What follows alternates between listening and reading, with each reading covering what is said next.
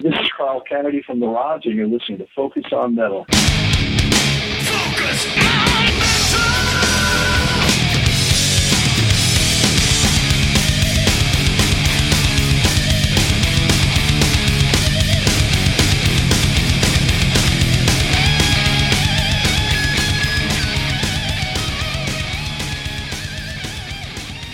Hey, Metalhead, Scott Thompson here, bringing you another bonus episode of Focus on Metal. This one may be one of the fastest audio turnaround times in uh, Focus on Metal history. Did an interview on Thursday afternoon, edited up Thursday night, mix and master the show Thursday night, and bang, here it is the weekend, and it's out like I said, I think that might be the fastest turnaround in uh, in focus on metal history. And who did I talk to? Well, it's the guy you heard at the beginning of the episode. That's right, Carl Canedy, uh, probably best known as the drummer for the Rods. But then again, if you guys know your metal history, you know that Carl has done oh so much more than just playing with the Rods. He's uh, produced Anthrax, Overkill, Possessed done all kinds of stuff and uh, he's worked with a whole bunch of other bands as well. So uh, very cool to be talking with carl for uh, the first time in five years. So in this case i wasn't talking to carl about anything to do with the rods but it's actually the uh, the Carl Canedy Band, or uh, kind of better known as just Canedy, and they have got out their latest effort, and it's called Warrior. And as I relay back to Carl in the interview, you know, they're talking about basically ten tracks of good, solid, old school metal with some modern vibe thrown in there as well. But all around, uh, there's something for everybody that's a metal fan on this one. And sonically as well, I talked to Carl about this in the episode as well. But uh, Chris Collier did a great job of mixing this album up and just adding a whole different dimension to this. So uh, this thing is actually out right now in digital format. And you can go up to uh, canedyband.com. So that's C A N E D Y band.com and buy your own digital copy of it. Or if you're the physical copy guy like me, then you will need to uh, bide your time until uh, August 7th when it will come out on CD and vinyl via Sleaszy Rider Records. But it was certainly great to talk to Carl again, reminiscing about a lot of different stuff. Good discussion, good way to spend uh, a Thursday afternoon. And in fact, now that I think about it, even the turnaround time for scheduling it, you know, the PR person hit me up, I hit her back up and uh, there was a little bit of a day gap but then i found out at i don't know maybe 2.30 on thursday i was doing this. And you know comes 5.15 bam we're doing this thing. All to give you guys your weekend bonus episode of focus on metal but also to help carl and uh, the awesome other members of his band get the word out about the brand new release warrior. So with that what do you say that uh, i just shut up and I can turn it over to uh, to myself talking with Carl Canedy all about the brand new one, Warrior.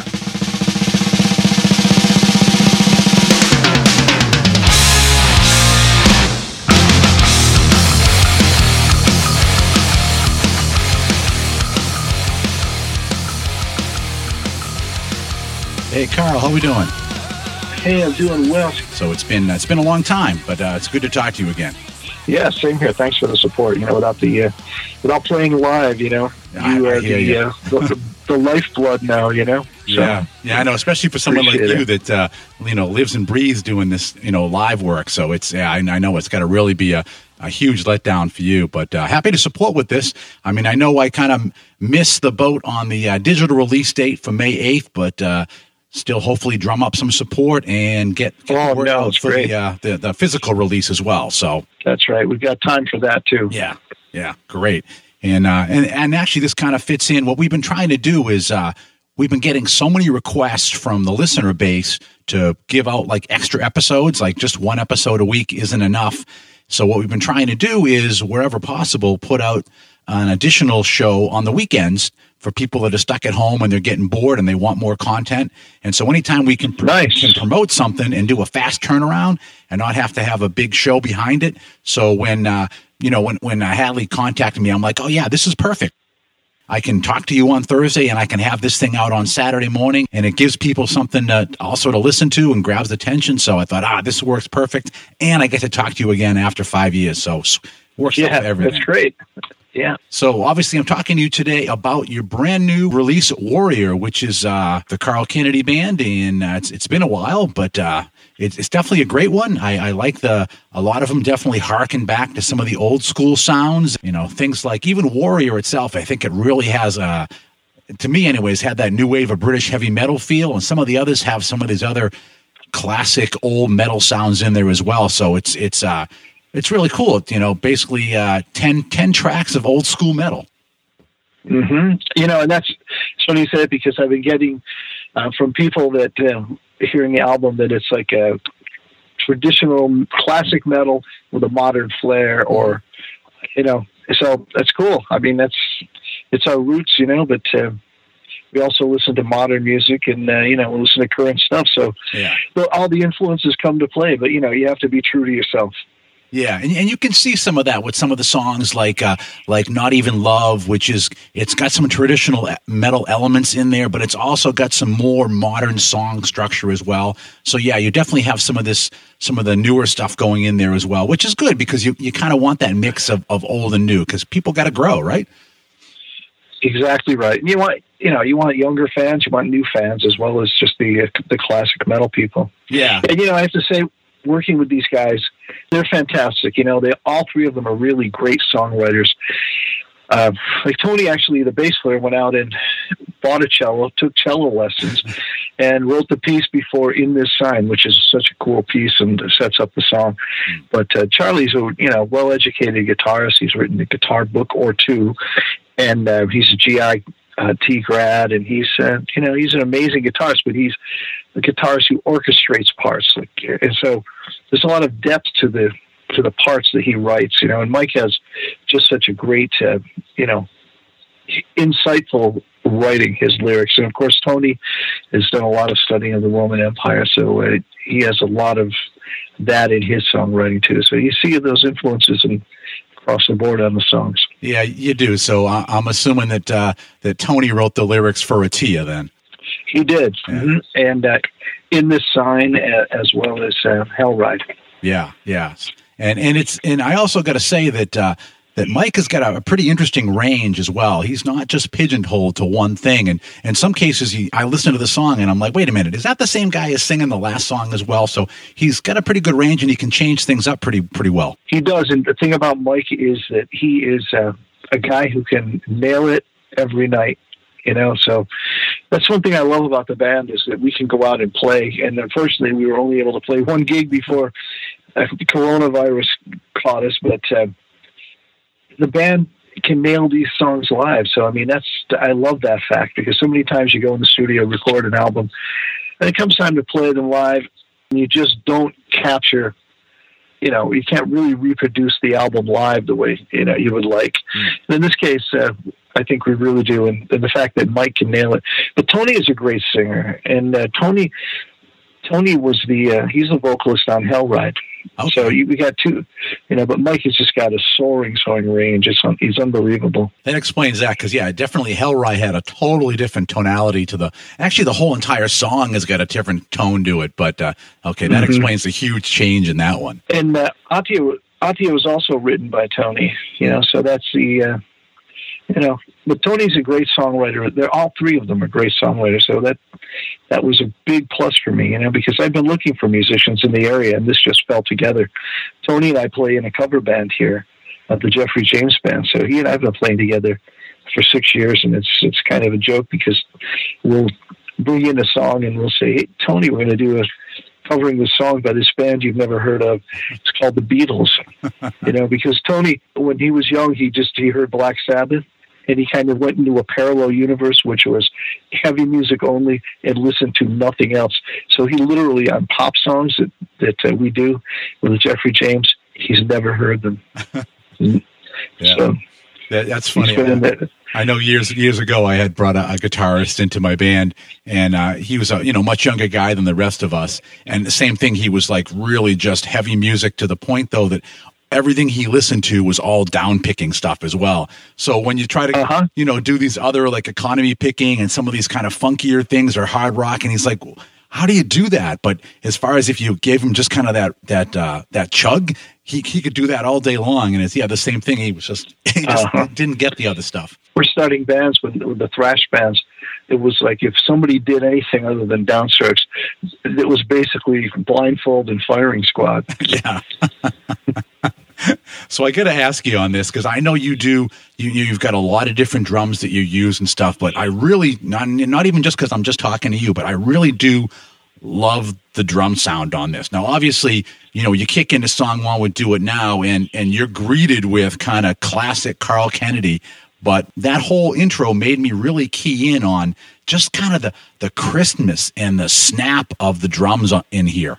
So, like, what what uh, what kits would you Thanks. use? Like one kit for it? Like, did you use one of your Pearl kits or a mix or what? I did. Yeah, I did. I I have a Pearl Masters that it just has never seen the light of day. It's in my little studio room here, which is just a converted bedroom, and uh, that's where I record. The mics are up all the time. The drums are there, and uh, they they haven't moved since I brought them into the house. They've just been mic'd up and uh, change heads, but that's it. So that's what I used, and. Um, so and, and it's always you know that's what I record with all the time, and uh, I just tune them differently depending on the song. Okay. And of course, I have a number of snare drums, and uh, you know I change those out. And uh, I actually am hoping that uh, I've been looking at a s- snare drum. So anybody out there is interested in, I'm a big snare drum fanatic. But 101 drums from Sweden, they are unbelievable drums, and uh, I'm hoping to have one sometime in the near future. It's a composite snare drum, but uh, they just sound amazing. So I'm excited about that. Yeah, I, I really love the snare on Warrior. That just, I was like, how the heck's he getting that sound? Yeah, I have to credit Chris Collier with with that because I, as much as I record at home and those are the tones I get, you know, the the mix engineer is the one who really keeps it punching you in the face. And Chris Collier is great, and, and he did a great job on the Rods album. And uh, I knew I wanted him for the uh, this album for the Canedy album. I knew the band would benefit from from him, and uh, you know, so it was great. And that, but I do I have to credit Chris Collier with with the, the drum sound. He made it. He brought it to life. Yeah, like I said, it, it's it is really impressive, and and uh, yeah, I just I was I kept listening to Warrior again because I'm like, damn it, how does this snare sound so damn good? And uh, but you're right though, you know, switching up snares is always a a big deal. Um, my middle daughter actually plays drums, and I built her a nice drum kit, and and Oh, uh, we went through a couple of different snares, and, and one of the ones that she really liked is that I had a uh, a a, a pearl uh, brass snare from the 60s that I totally refitted again. Oh. And then it's you know a little bit deeper than people normally use, but uh, she ended Mm-hmm. up loving that one and using that quite a bit. Oh, but that's got a great sound. Yeah, yeah, it does. It was it was well worth taking the time to just find all the parts. And of course, you remember back in the day here in Boston, we had you. You must have gone to Jack's Drums. I know Carmine went to Jack's Drums, and uh, you must have I gone did. through there. Yeah, again, I figured. I did, and, and you know, it was. I also went through. It was. Uh, it was like mid, like seventy six or something. I went through the Zildjian factory, yeah, and and uh, Lenny Lenny DiMuzio Lenny I can't remember his last name, but Lenny was the guy who took me through. I remember I was young and poor going through the Zildjian factory. So here I am in the Zildjian factory. Anything you want, Carl. you know, choose whatever you want. Of course, I had to pay for it through the store, which was cool. I didn't realize the discount I was getting. So I, I still have them. I still have the cymbals I buy, my hi hats, and but I didn't realize my discount was going to be like sixty percent off. So I was conservative with what I bought because I was poor. And I'm like, you know, cymbals were three hundred bucks. So I'm like, I put a stack of crash cymbals under my arm. You know, it's going to add up pretty fast. But uh, yeah, I.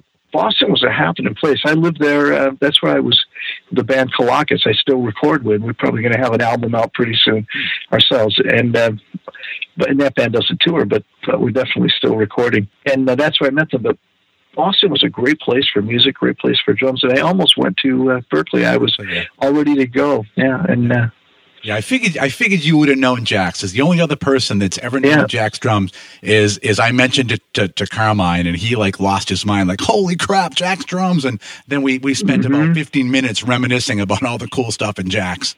uh, Carmine, you know, I studied with Carmine when he was in Long Island, and uh, I have to say I have to credit him with totally changing everything. You know, not only just reading, but I've been a huge fan. But then with him, he's such a great teacher that uh, it just I wouldn't be the drummer I am today without my time with Carmine. Hmm. Yeah, and he's he's definitely a different guy because he's got power, but he's got swing along with the power, and it's it's kind of a it's a really good combo. He's a big Gene Krupa guy, hmm. but he's also a funky drummer. He doesn't get enough credit for how funky the guy is. Yeah, listen to Shotgun, you know, Vanilla Fudge. I mean, the guy's so funky.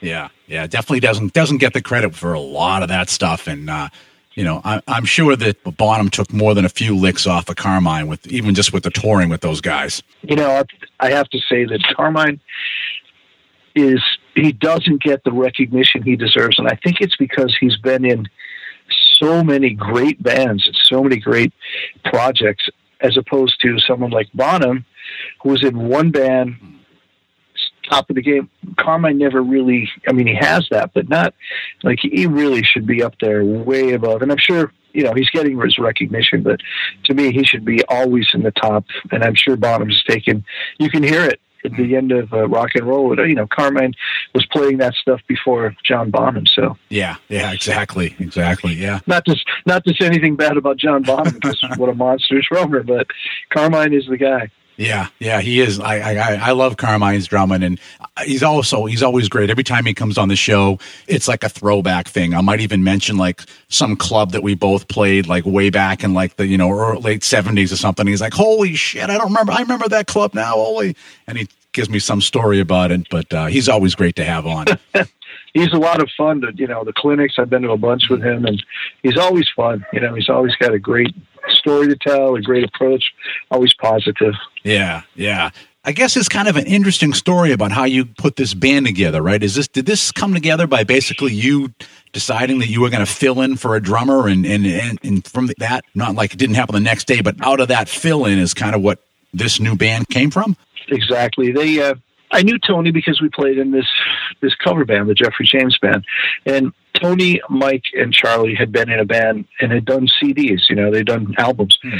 called to- Totally Lost Cause (TLC), and they're actually re-releasing them on Heaven and Hell once this coronavirus thing, the pandemic lifts. So from that, they were doing a TV show, and they their drummer, I think they'd been rehearsing. I, I'm not sure it was going that well. The drummer has you know, a good job, and he wasn't able to make rehearsals as often as they'd like, and so he couldn't make the TV show, so they asked me if I would fill in, and of course, was happy to.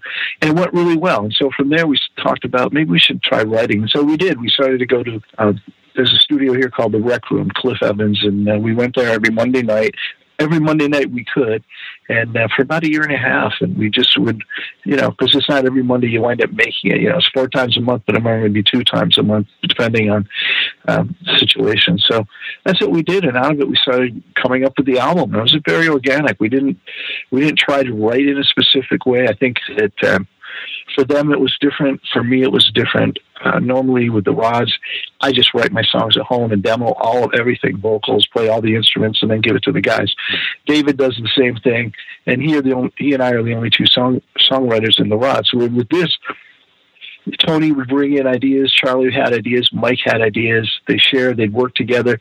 And then I don't think the the drummer had contributed quite the way I do. I'm always good with arrangements, or like to contribute, and and uh, so I think you know for the little bit I was able to contribute, I think that was a welcome thing for them as well that they had somebody somebody was there. So it was very organic, and it was. Uh, even though we had different approaches, it seemed to work very well. And the end result was, wow, we got a really great record. Mm, yeah, that, I mean that's cool because sometimes you know, like I was, I had a band out in, in um, you know, middle Massachusetts. They asked me to come in. Hey, can you fill in guitar, front, and all that? And and I've always been a songwriter, but uh, even playing with those guys after for a couple of years, it just we never had that gel where songwriting worked. It was pretty much, yeah, we just kind of mm-hmm. play these covers. And so it's all, you know, you, you, talk about this and it's like, yeah, that's, it's great when that happens. You just get a couple of guys, everyone's kind of goes on the same page and brings something to it and, and works together and you end up with something cool like this. And um, hopefully you guys exactly. are still writing more.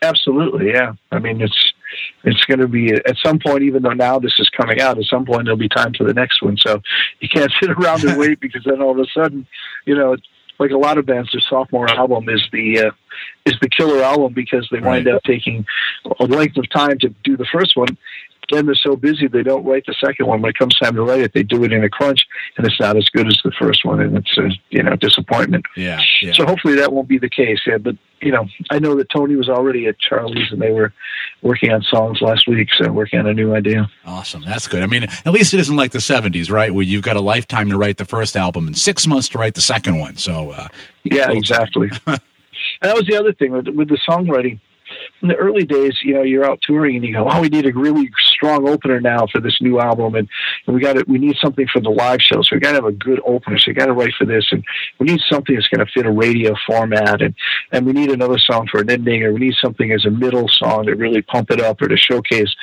You know, each musician or whatever. There's none of that anymore. Hmm. The songs kind of went where they went. Nobody tried to steer them in any direction we just sort of put our parts in, talked about it, played things, let the songs unfold on their own. And uh, that was that was cool because uh, I have really had not done that for for years. You know, since the early days of the Rods when we, we wrote songs together. Mm, yeah, and I, I also like the you know the sequencing i know a lot of times people now especially with digital they just they pick and choose what they listen to and sometimes sequencing becomes less important but i know for me I'm going to listen to it. I'm going to listen to the whole thing through. So I really do like the way that you guys sequenced it. You got that really high energy, traditional track one, side A with Do It Now. You know, you bring it down a little bit with Not Even Love, but then you kick it right back up again, kind of traditional, like 70s style album sequencing with Lies. And um, even the fact that track 10, which is kind of changes pace quite a bit, you put that at the end as well so that uh, it doesn't kind of take away from anything else. I just I really like how you guys probably put a lot of thought into how you're going to sequence all these songs on here. I, I, have to tell you, Scott, this is so great that you said that, and. Uh, when this airs, I will make sure John Z hears this because this album was sequenced by the great Johnny Z from uh, Megaforce. Nice, yeah. We had uh, we had Johnny on. Uh, I want to say maybe like three months ago when his book came out. We had him on. Uh huh. Yeah. Yeah. What a what a great book. I really enjoyed it. Um, and for me, it was reminiscing as well. You know, mm-hmm. but there were things I learned that was also great reminiscing. And uh, but you know, John Z, you know, are good friends, and and uh, he's such a great guy. He and Marsha are wonderful people, and yeah, like they're the first first family of metal. I call them. yeah, and, you're uh, right. You're right. Yeah, but yeah, he he did he did a great job of it. You can tell somebody really took the time and sweated it out to figure out exactly you know how you were going to do it. Now, obviously, you know with with Atia, that's like that. That to me, I would automatically go, yeah, that's got to go at the end. But the other stuff, uh, the other nine songs, I would probably be sweating out. Like, you know, do you open it with Warrior? Do you open it with Do It Now? So I think you did a great job. Yeah, I think so too. And he was. John's one of those guys who uh, he's like, let me let me work on this because I because I had a sequence order. He goes, you know, I don't really love that sequence order, and uh, my buddy Steve Wright had come up with the sequence order, so I had done it in that just to let it roll. And John listened to it, and it was good. And uh, Steve Wright has Potted in Hell podcast, and you know, great guys that actually live here in uh, my town, Carbondale. So John listened, he goes, just give me some time. And John's one of those guys who will just sit for a, for a night, listen to it all, and that's what he did. He came, two days later he came back. He was, you don't have to do it, but this is my suggestion. So I'm really glad you mentioned that because he'll be thrilled to hear that. Because he said, I people ask me my opinion all the time, and then they do whatever the hell they want, and nobody listens to me. And I said, but but we listen to you, John. You know, we we listen. So I think anybody that you know has bought you know metal albums in the past and stuff they're gonna go yeah this is this is how it should sound and uh yeah i think like i said i think it did a great job on that. Yeah i mean how could you how could you not listen to the great john z when he says this is how i think it should go. I mean he's uh, you know i mean who better to to uh, sequence a metal album? Yeah, I mean, hey, guy's kind of a legend, so he's going to be doing something right. Yes, yeah, yeah. Awesome. So, uh, as far as uh, social media, you guys have any kind of presence out there? As far as our, you know, is there a Twitter or Facebook or anything that people can follow the band or websites, anything like that? There's Twitter, uh, but Facebook, Canedy on Facebook. They can just C A N E D Y, mm-hmm. and uh, and then, of course, there's CanedyBand.com. So C-A-N-E-D-Y band.com. And, you know, there you can go download. You can buy a download. You can check out some photos. You can read some uh, quotes from people. You can buy a shirt. You know, get any kind of news especially with hopefully there'll be some touring dates Mm. coming up, so everybody can get info there. Nice. Yeah, I'm hoping uh, hoping you guys when you guys get out on tour, maybe there'll be some uh, you know dates either New Hampshire, Boston, somewhere in there. So uh, you know, definitely head out. I want to hear this stuff live. Yeah, I'd love to. As a matter of fact, Scott, that's the first time I heard the Boston accent. we used to play. We used to play there all the time, and we would we'd play in uh, Rhode Island, and you know, with the with another band I was in, and we would we would do the tri-state. But we spent a lot of time in New England, and Yeah. you know, we would talk about parking the car. yeah, I know. I always I forget how bad my accent is, and then I'll talk to somebody and Nah, I'm like, "Holy crap!" no, it was just that one little word I caught, but Uh-huh. no, otherwise I wouldn't even wouldn't even guessed you were from New England. Ah, yeah. So So, yeah, but that, I'm definitely looking forward to hearing seeing some of this stuff live. I really want to hear "Out for Blood" live. That's um, I really like that song, and it's got a it's got a cool um, it's got a cool like I don't know. The when I listened to it, it was almost like this is what ACDC would sound like if Carl was playing drums. That's the kind of vibe I got. Yes, that would. You mean that's exactly how ACDC would sound if I were playing drums right before I got fired. Yeah, I mean, it's definitely nothing that Phil would have ever done, but it's like if Phil actually did like some of these really cool fills, and and it's got that kind of that chug and grind that that's kind of that you know the ACDC flavor, and then it's it's got this drum layer over the top of it, and it all just works. So it's like that's when I heard that, I- like, that's yeah. what I think it is. I love that, and uh, I love playing. You know, this is. I love playing these songs. I love recording them, but I love playing them live. And I I love the fact that it's probably this album is probably some of the best drumming I've done, or at least representative of my you know metal chops overall. Hmm. And uh, Out for Blood's just a great, fun song to play. I loved it from the day they played it for me. I was blown away. I'm like, this is killer track. Yeah, and you're right about the you know the job that Chris did on this. You know, hearing like the last thing I heard Chris do was the the last in line stuff, and I really like that Mhm. stuff. But honestly, I really like his mix on this more than than what he did on that. And it just it, there's certain elements in here that I like that have that that Christmas and stuff and the separation, and this really has that. you know, again, it's it's funny you say that, Scott, because when I was looking for a mix engineer, it was decided that we were going to use a mix engineer for the Rods album. We weren't going to have a hand hand in it, any of us. We were just going to hand it over. And so I started looking, and I was, you know, David and Gary weren't really interested in that, but I started compiling mixes and talking to my friends in bands like Raven and Anvil, and just checking things, you know, trying to decide like who, who has the best engineer, what are the best mixes and I'm listening to Last in Line because you know I love the first album, and like this sounds incredible. I was listening on my iPhone. I'm like, oh my god, who who mixed this album that made the drums sound that big and the guitars ripping your face off on an iPhone? Yeah, So I started hunting him down, and and through Jeff Pilson. That's how I found I found Chris, and uh, I'm so glad I did because he was the right guy. Yeah, yeah, it is. It's like I said, the, sonically, it's it's just really, really good. And he didn't um, he didn't fall in the trap of going, oh, okay, well, you know, Carl's got this history with you know with with Anthrax and and all that, and and it didn't like it didn't make him go in a certain direction. It's it, he gave it its its own feel, which is really good. It stands all by itself. I agree. I agree, and I think it's. Uh, he also like Charlie's just got his own guitar style, and Tony the same, his bass tone and his playing, and I think Chris was respectful of that, and I think the uh, he was able to capture what those guys had sent him.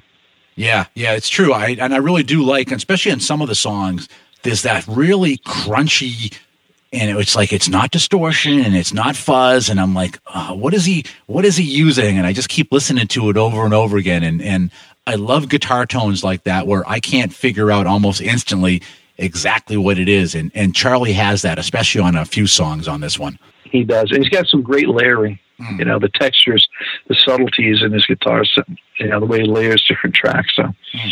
uh, Yeah. it was great because I've never worked with him before, so it would took me a while to understand, you know, the machinations. You know, his his approach to uh, orchestrating his guitar parts. If you know, I would just hear one track, and then next thing you know, I would hear a few weeks later, I'd hear his final, all of his guitar parts together, and be blown away. Like, wow, you know, great, great stuff. Yeah, yeah, and, and it definitely is the whole the whole thing is is is really cool. I am really proud of the album. Uh, you know, we worked hard on it, but uh, but it was a labor of love, and uh, you know, and it's nice to hear that. Obviously, you've listened to it, and I appreciate that because I do get interviewers who, uh, and it's it's not all the time, but you do get interviewers who either, you know, kind of reading something and they're like, oh yeah, what about this? And you know, they've never heard it, they don't care, they're not into it. You know, I had one. It was just just talking about one interviewer who sort of remained nameless, but uh, I just said I never want to do another interview. But it was so you play drums, uh huh. Oh, what kind of music? This is for the Rods, right? Forty. This was David and I had the four. This is our fortieth anniversary of playing together. So, um, what kind of music do you do? Um, you know, do you, do you like playing drums? You you know, mm, yeah, kind of. Um, you know, and asking me questions uh, like that, and I just I could could barely get through the interview. So I appreciate interviewers like you who just pay attention and know what they're talking about and and do their homework because that takes a lot of time. I mean, you know, people listening to this don't realize that you put in time to listen to the music, dissect it, understand it, come up with what your opinions were mm. and the questions you might want to ask. That's a lot of time.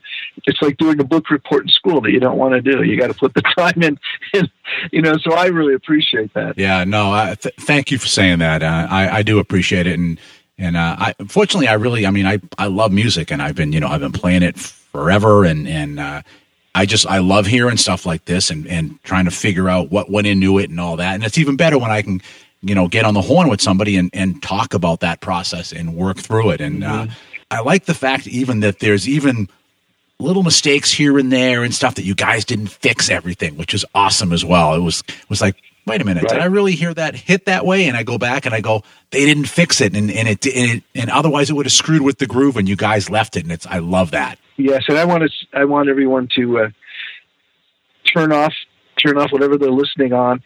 There were no mistakes on on the album, but and then and to that and to that I want to say that that's one of the things I love is that the it's a it's the band effort. It's how the band sounds, and uh, you know it's proverbial warts and all. Hopefully not too many warts, but but it is it's what makes the feel. And my friend years ago who doesn't know about music would come to my recording studio and he'd listen to everything and he'd say, "Why is it that those bands I love, like in the '60s and like that kind of stuff, the '50s, like why is it? What is it about that music that just has such a great feel? And because it's it was just a couple of mics, but it was a band of musicians who worked together and had a chemistry together.